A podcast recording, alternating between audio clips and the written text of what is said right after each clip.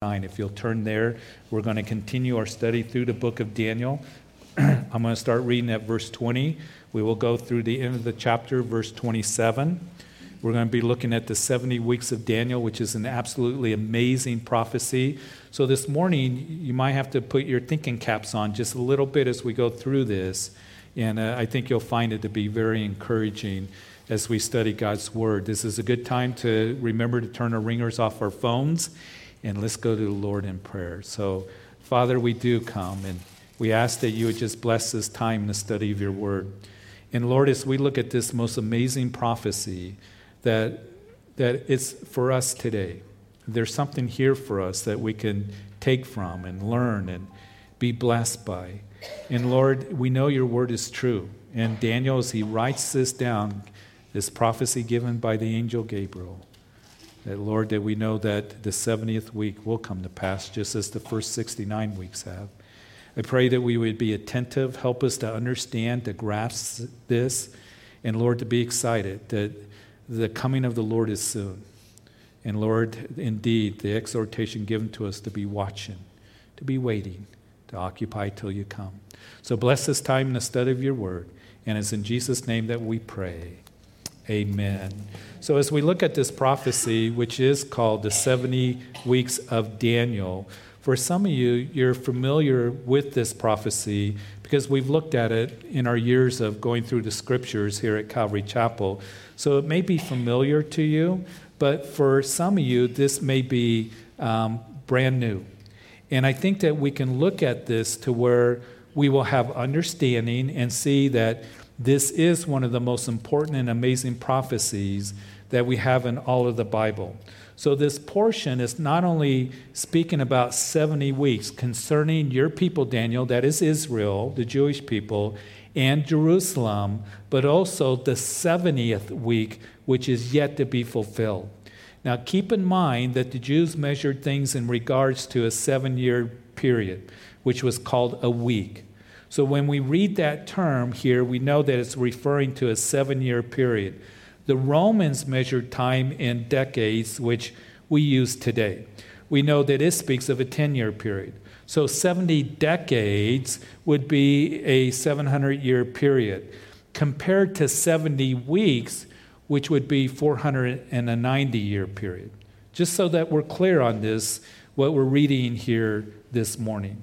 Now, Daniel was familiar with such terms in periods of time of 490 years.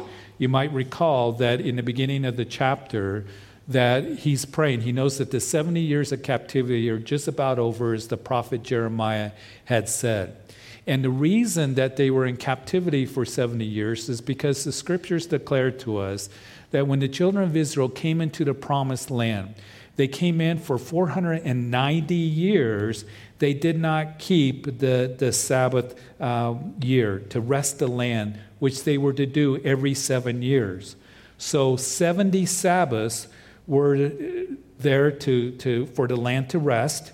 They ignored it. God says, I'm going to get those 70 years back. You're going to go off into captivity because of your disobedience, because of your idol worship, because you've forsaken me. And, and so that's why the length of time is 70 years of captivity from 605 BC to 536 BC. That's what we've been looking at as Daniel was taken in the first wave of, of deportation. The young men of Judah that were taken away, Daniel taken away at the age of 14, 15 years of age. And he was in Babylon for the whole time of uh, the captivity. So Daniel is no stranger to a week of days or a week of years. Another thing to mention as we look at this is every bit of this prophecy is important and given to us to understand it. Verse 22, we will read, I've come to give you skill and to understand. Verse 23, understand the vision. Verse 25, know therefore and understand. So that's reiterated here. And we are to understand this prophecy is given to us. It wasn't just for Daniel. And as we read this, I believe that we can understand it and the significance of it. So I want to read this to you and remember that in as we open up chapter 9 that Daniel had set himself to pray. He knows that the 70 years of captivity are just about over. That he has read the prophecies of Jeremiah. He's praying for the nation. He's confessing the sins of the nation. He's praying for revival. And as we read in verse 20, let's pick it up in chapter 9 of Daniel. Now, while I was speaking, praying, and confessing my sin and the sin of my people Israel, and presenting my supplications before the Lord my God for the holy mountain of my God, Yes, while I was speaking in prayer, the man Gabriel, Gabriel's an angel, whom I had seen in a vision at the beginning, being caused to fly swiftly, reached me about the time of the evening uh, offering. So Daniel's praying. He set himself to pray. He is interrupted by the angel Gabriel.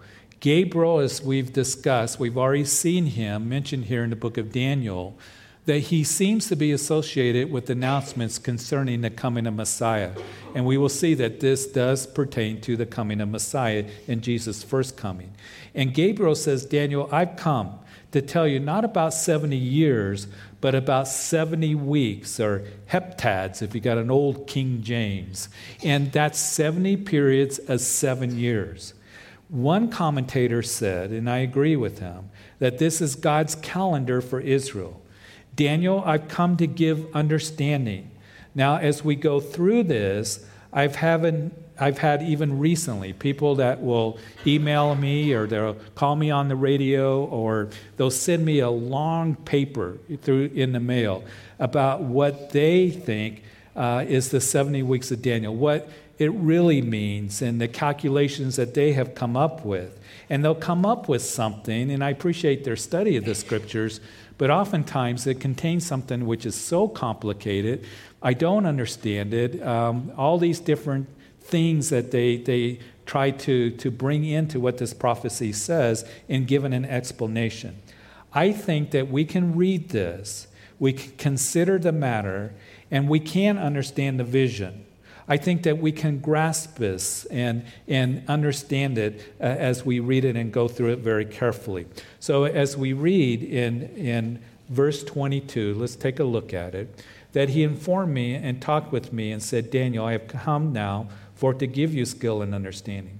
At the beginning of your supplications, the command went out, and I've come to tell you, for you are greatly beloved. Therefore, consider the matter and understand the vision. So here's the prophecy 70 weeks, verse 24, are determined for your people and for your holy city, to finish the transgression, to make an end of sins, to make reconciliation for iniquity, to bring in everlasting righteousness, to seal up vision and prophecy, and to anoint the most holy.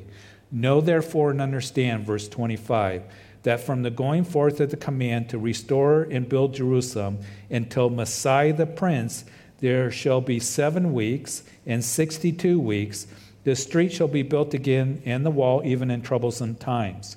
And after the 62 weeks, Messiah shall be cut off, but not for himself. And the people, the prince who is to come, shall destroy the city and the sanctuary. The end of it shall be with the flood. Until the end of war, the war, desolations are determined. Then he shall confirm a covenant with many for one week but in the middle of the week, that's three and a half years, he shall bring an end to sacrifice and offering, and on the wing of abomination shall be one who makes desolate, even until the consummation which is determined is poured out on the desolate. So as we look at this, 70 weeks, verse 24, are determined for your people, Daniel, and for your holy city. Now, who is Daniel's people? Well, it's the Jews, isn't it? That's pretty obvious. And holy city of Daniel, uh, the only holy city that God declares is Jerusalem. Now keep that in mind that as Daniel's receiving this prophecy that Jerusalem laid in rubble, 605 BC, here comes Nebuchadnezzar. He takes Daniel and his, his, his friends away captive and, and to be used in the affairs of the Babylonian government, used as eunuchs. We read that in chapter 1. There's another wave of, of captives taken away from Judah in 597 BC.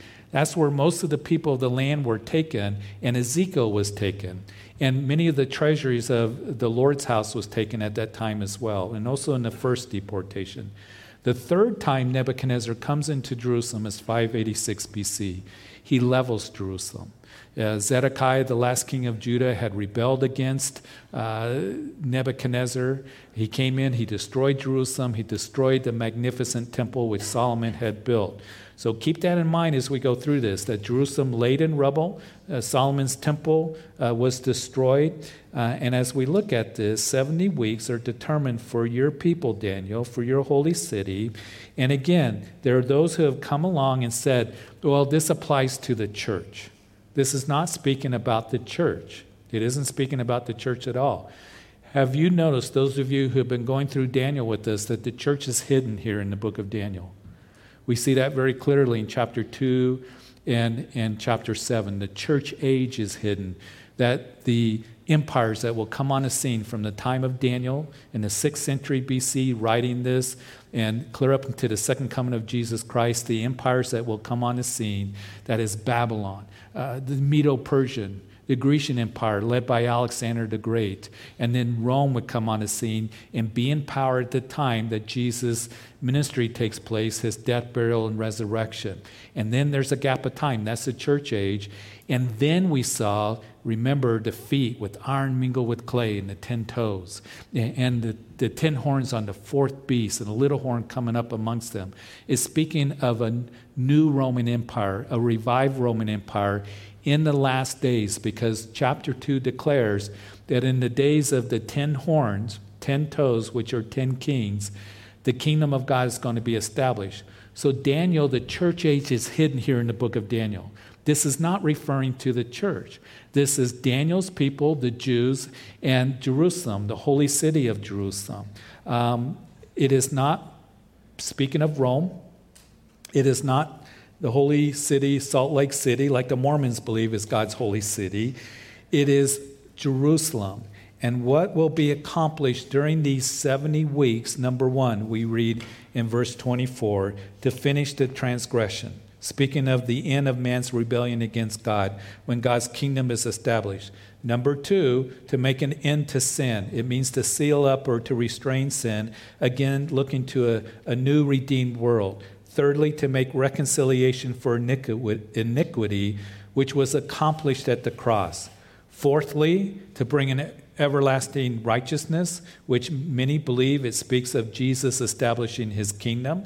Number five, to seal up vision and prophecy, speaking of the ending and fulfillment of prophecy, the conclusion of man's kingdom and culminating of the reign of Christ. And then number six, to anoint the most holy, which is translated literally the most holy place. Some believe that it's not just speaking about Jesus personally, but the temple that will be built in the millennium reign. You read about it in the book of Ezekiel. If you read those chapters 40 through 48, it speaks of the millennial temple and Jesus ruling and reigning from there, that his glory is going to fill that temple. It's going to be a magnificent temple. And not only fill that temple, but Isaiah declares that when Jesus comes and establishes the kingdom and he rules and reigns from Jerusalem, from that temple, millennium temple, that the glory of the Lord and the righteousness of the Lord will cover the earth as waters cover the sea. So that's what's being spoken of here, what's going to be accomplished during this time. Um, so uh, as we look at this, again, um, that Gabriel is saying that each one of these things are going to be accomplished in the period of 70 weeks. It really is amazing what Gabriel is saying. So let's look at the prophecy specifically, how it is divided up. Verse 25. Know therefore and understand that the going forth of the command to restore and build Jerusalem until Messiah the Prince, there shall be seven weeks, seven periods of seven years, that's 49 years, and 62 weeks, or 62 periods of seven years, that's 434 years. The street shall be built again, and a wall even in troublesome time. Listen, I, I think that you'll understand this. When the command is given, Gabriel says, to rebuild and restore Jerusalem, it'll be 69 weeks or 483 years. That's the seven weeks plus the 62 weeks, or 69 periods of seven years. First of all, why is it divided up? Because the first 49 years is speaking of how long it took to rebuild Jerusalem. So, when did the command to rebuild and restore Jerusalem come? When that command comes, there's going to be 483 years to coming of Messiah the Prince. Absolutely remarkable. So, when was that command given? We look at scripture, you read the book of Ezra. The book of Ezra deals when the captivity is over and they begin to come back into the land. And in chapter 1, Cyrus of the Medes and the Persians, he gives the command that you guys can go back now and you can rebuild the temple in Jerusalem. We see that they would go back. That's in 536 BC. The 70 years of captivity are over. Uh, that began in 605 BC. Zerubbabel, as you read Ezra, the civil leader, and Joshua the high priest, they bring just under 50,000 people back to Jerusalem. They push away the, the rubble. They build the, the altar, and then they lay the foundation of the temple at that time. There are those who say, well, you know, the timetable, 483 years, begins at 536 BC. Uh, that's when the command to rebuild the city of Jerusalem. But that was not the command, that was not the decree. It was to rebuild the temple. In Ezra chapter 6, a second decree was given to Ezra to rebuild the temple in 517 BC. You said that was already given. So, what happened is many of you who have studied the Old Testament, that they laid the foundation of that second temple, and then the work stopped.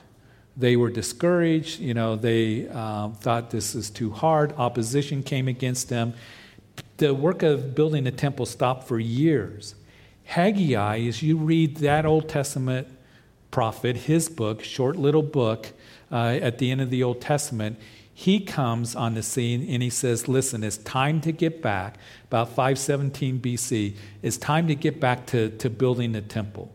You guys are all building your panel houses, you're, you're doing your own thing, while the work of the Lord has stopped.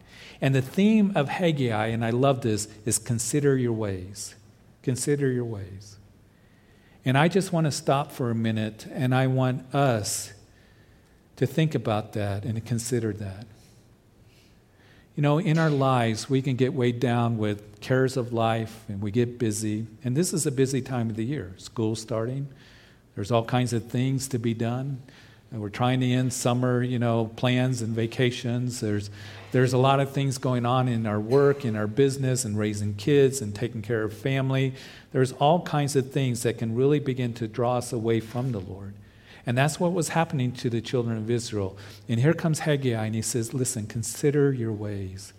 There's the work of the Lord that needs to be done. It needs to be a priority. That the temple needs to be built. And there's a temple being built today. You say, What do you mean a temple being built? There's a living temple that's being built today. Peter says that you and I are living stones being fit together into this holy habitation. It's greater than the first temple or the second temple, it's a living temple. There are, there are people out there, they don't know Jesus. There are people out there, they have no hope. And we have the message of hope the hope for the world, and that is Jesus Christ. He loves you, and He died for you, and He wants to save you. Consider your ways, because we can get so distracted and pulled away and weighed down with the cares of life, with all the busyness of life, when there's a temple to be built. So that decree was given, the second decree we see in Ezra. Then another one was given in chapter 7 in 458 BC. Artaxerxes made a decree giving Ezra permission and supplies to restore the temple services. So I'm not telling you of this to bore you with a lot of biblical history, but these three decrees focused not on Jerusalem, they focused on the temple in Jerusalem. So, was there a decree made to rebuild and restore Jerusalem? I believe we do see that in Nehemiah chapter 2. Now, I'm going to read it to you. Many of you are familiar with the book of Nehemiah, but I think that you'll find this to be very fascinating. Nehemiah, he was the cupbearer to the king, Artaxerxes. The cupbearer had a lot of responsibility. He was to make sure the king was safe, that the food was prepared. No one, you know, because people would try to, you know, poison the king through wine or through food. He had a great responsibility. Nehemiah is before the king he, he gets word from some of the brethren that were visiting from Jerusalem. I'll read it to you in Nehemiah chapter 1. That Hananiah, one of my brethren, came with men from Judah. And I asked them concerning the Jews who had escaped, who had survived the captivity concerning Jerusalem. And they said to me, The survivors who are left from the captivity in the province are there in great distress and reproach. The wall of Jerusalem is also broken down, and the gates are burned with fire. So Nehemiah hears that. He says that Jerusalem, which he had never been to, is, is laying in rubble. There's no wall around it, the streets aren't built. So he's grieved. He sets himself to pray and fast for four months. Chapter 2 of Nehemiah, I'll read a couple verses. That it came to pass in the month of Nisan, in the 20th year of King Artaxerxes, when wine was before him, that I took the wine and gave it to the king. Now I had never been sad in his presence before. And the king said to me, Why is your face sad, since you're not sick? Uh, this is nothing but sorrow of heart. So I became dreadfully afraid. Nehemiah, he was a strong individual. You read that as you go through the book of Nehemiah. But at this time, he's afraid in front of the king because he looks sad. And the reason was is because if you look sad in front of the king, he's thinking you're up to something. You know, you're feeling the pressure. You didn't do that before the king because he could put you to death if he thought that you're conspiring against him or anything like that. But Nehemiah was so respected by the king, the king says, What's going on? And he says to the king, May the king live forever. This is Nehemiah. Why should my face not be sad when the city, the place of my father's tomb, lies in waste and its gates are burned with fire? And so he would say to the king, If it pleases you, if your servant has found favor in your sight, I ask that you send me to Judah, to the city of my father's tomb, that listen, that I may rebuild it. So Nehemiah, here at this time, in the 20th year of Artaxerxes, in the month of Nisan is asking the king, Can I go back to Jerusalem to rebuild the city? It's laying in ruins. It's, you know, there's rubble all around. And when you look at that, the month in the Nisan, when no specific day of the month is given, it is be the first day of the month. Secular historians, listen, stay with me. We'll put that date on March 14, 445 BC. Nehemiah chapter 2, when the decree came out to rebuild and restore Jerusalem. So we do a little bit of math. We take 360 days, was the Jewish calendar, times 483 years. That's 173,880 days. I think the most accepted work on this was done by a man named Sir Robert Anderson. He was the head of the Scotland Yard for a number of years. He was knighted by the royalty in England because he was a great scholar, a great theologian, a great investigator. Now, you're not knighted unless you've done some incredible things and you're really smart. He wrote a book, maybe you've heard of it, called The Coming Prince. And he gives these calculations with the help of the British Royal Observatory. So we're told to understand, right? To consider the prophecy. And verse 25, when the command is given to rebuild and restore Jerusalem, shall be 69 periods of seven years until coming the Messiah the Prince. That's a remarkable prophecy. 483 years, 173,880 days. So you do the calculations from March 14, 445 BC, you do the math, you count 173,880 days, and you come to, listen, April 6, 32 AD. What happened on April 6, 32 AD? Jesus told two of his disciples as he's on the Mount of Olives, Go to the village next to you, and you will find a, a, a colt that's tied up. Loose it and bring him to me. And Jesus would sit on that colt as he made his way down the Mount of Olives and across the Kidron Valley and into the city of Jerusalem. Matthew's gospel tells us the whole city was moved. We know from the gospel accounts of the triumphal entry that a great multitude came up from Jericho following Jesus. People came out of the city. The city had never seen anything like it before. They're crying out, Hosanna, blessed is he who comes in the name of the Lord. Hosanna, save. And it was the first accepted public worship of himself that he received as we have it in the scriptures and in Luke's account of the triumphal entry, as the people are cheering, waving the palm branches, and ascribing to him the title Messiah according to Psalm 118, some of the religious leaders said to Jesus, Tell your disciples to be quiet because they knew that they were ascribing to him Messiah. Rebuked them, this is blasphemy. And what was Jesus' response? His response is, if they should be quiet, the very rocks are going to cry out. Why? Because it was the fulfillment of this amazing prophecy. And then, as Jesus, you know, the people are cheering, the religious leaders are complaining, in that triumphal entry in Luke's account, very interesting, I'll read it to you, chapter 19, verse 41, that Jesus is crying. He's weeping over the city of Jerusalem. As he drew near, he saw the city and he wept over it. And he's saying, If you had known, even you, listen, especially this your day, the things that makes for your peace, but now they're hidden from your eyes. For the days will come upon you when your enemies will build an embankment around you, surround you, and close you in on every side, and level you and your children within you to the ground. And they will not leave in you one stone upon another, because you did not know the time of your visitation. You did not know this your day. You did not know the day of your visitation. Jesus held them accountable to know the prophetic word. Jesus had rebuked the religious leaders, saying, You guys can discern the weather, but you cannot discern the coming of the Son of Man. In a few months, we'll be in holiday season, Christmas season. And we all are familiar with Matthew chapter 2 when the, the Magi from the east came following the star of Bethlehem, the star of Jesus. And they come into Israel, and Herod the Great, who is a very paranoid man, wants to know why are these guys here? So he wants to see them. We are here to worship the new king of, of Israel. And Herod was so upset, he calls for the religious leaders. Remember that? And he says, Where's this Messiah of yours supposed to be born? Well, according to Micah chapter 5, verse 2, he's going to be born right down the street, a few miles from here, right there in Bethlehem. But they didn't make any effort to go and see and check it out. They knew the scriptures, but they didn't apply it in their lives. They didn't say, hey, you know, maybe we should go check out this star. We should go check out and see it, it, what's going on.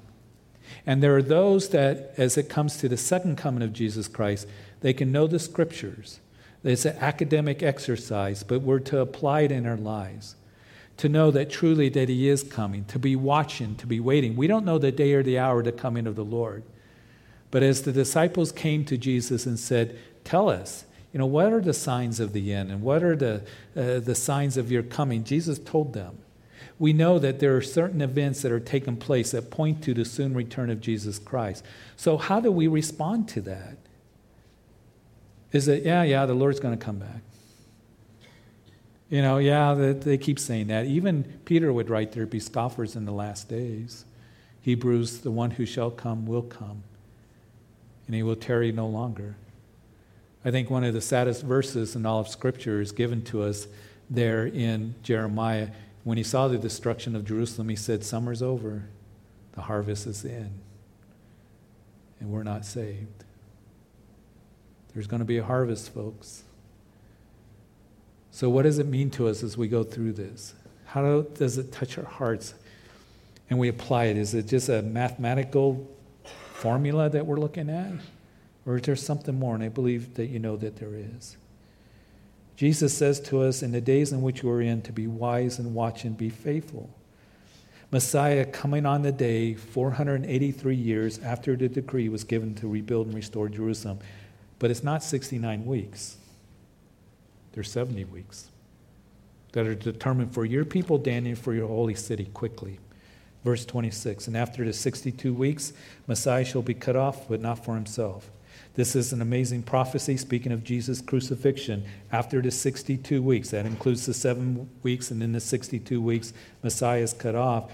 And the people of the prince, this is important, who is to come, shall destroy the city and the sanctuary.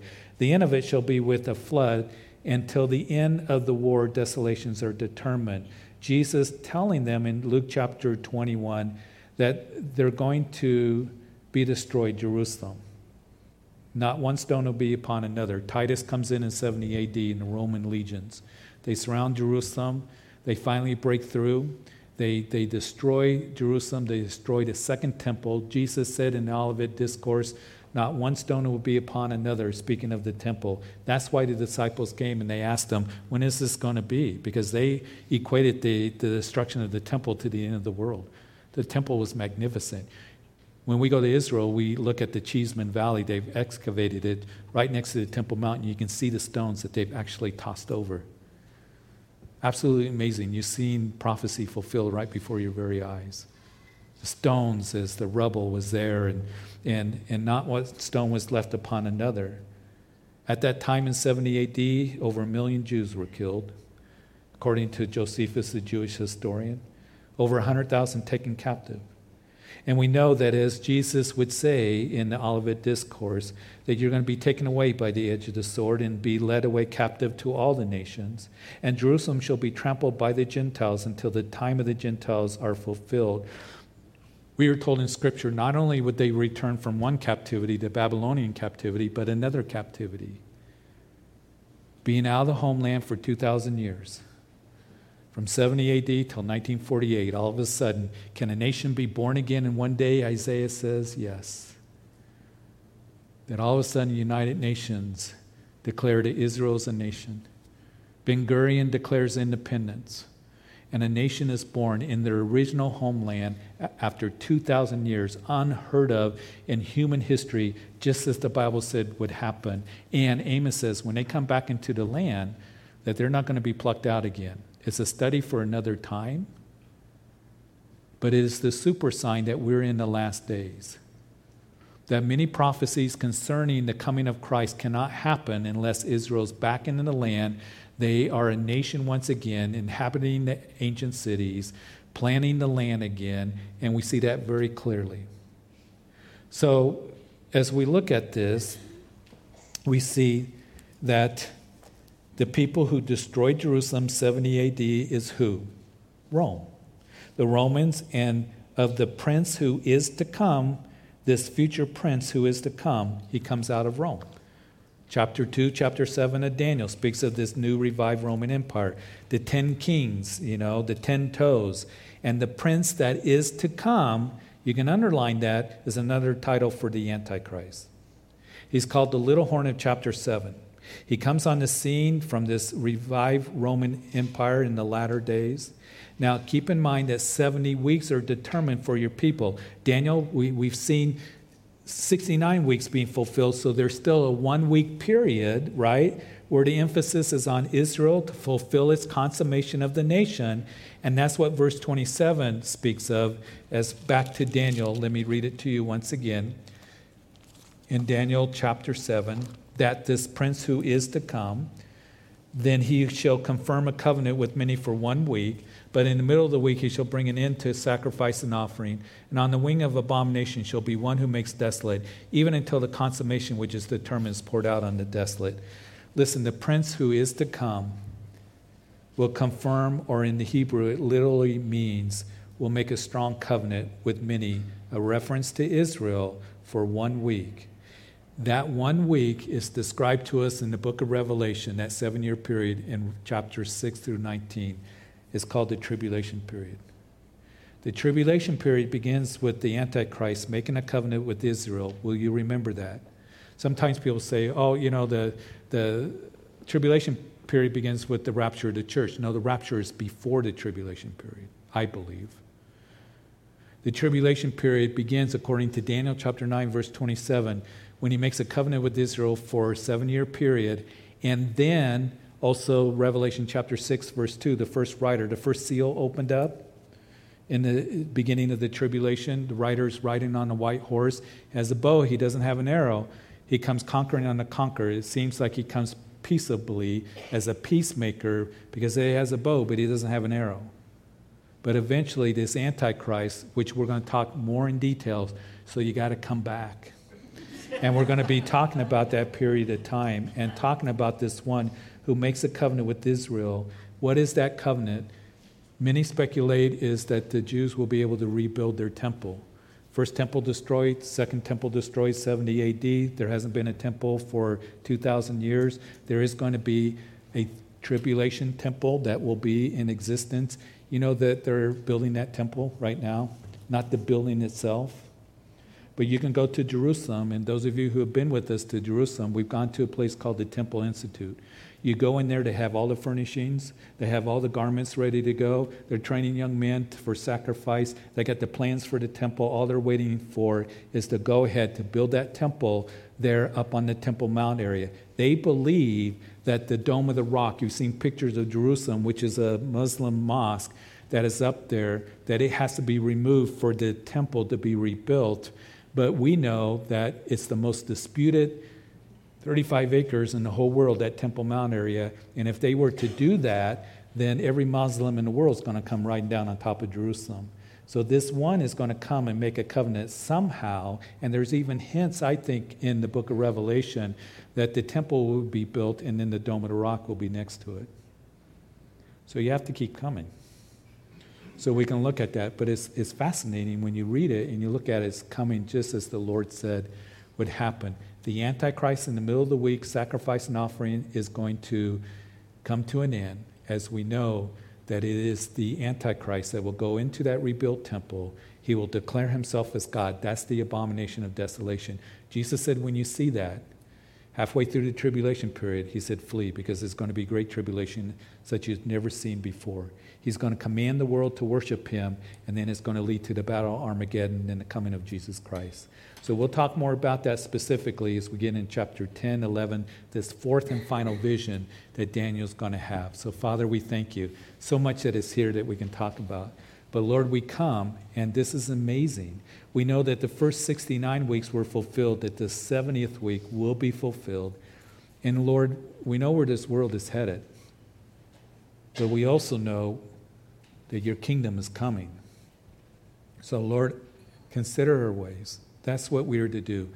May we consider our ways and living for you and walking with you and knowing you and making you the priority of our lives. As we have so many things that go on school, business, those things. We're in the world, but we're not to be of the world. And this world is going to end in a terrible, terrible way. This world is not our hope, it is not our fulfillment or satisfaction. It is you and belonging to you and to a kingdom that will last forever. And I want to pray, Lord, if there's anyone here or watching or listening on the radio later that you've never given your life to Jesus Christ, He is your salvation. A lot of people don't have hope today. It's one of the things we hear constantly. Jesus is your hope. He is the hope for you, for our nation, for our world. He is your salvation. Will you come to him? He died for you. He was cut off as he took that cross and walked down the narrow streets of Jerusalem to a place of execution because of you and his love for you to die for your sins. There's a sin problem. We've all sinned and fallen short of the glory of God. But Jesus took your sins upon himself, died on that cross, and then he rose from the grave. And he says, Come. And you can do that right now if you've never done that. You can pray, Jesus, I come and I ask you, forgive me of my sins. I believe you died for me on that cross and that you rose again and you're alive. And I ask that you be my personal Lord and Savior. Forgive me. And I thank you for this new beginning. And I thank you that I now belong to a kingdom that lasts forever. And I want to know you and walk with you all the days of my life in Jesus' name.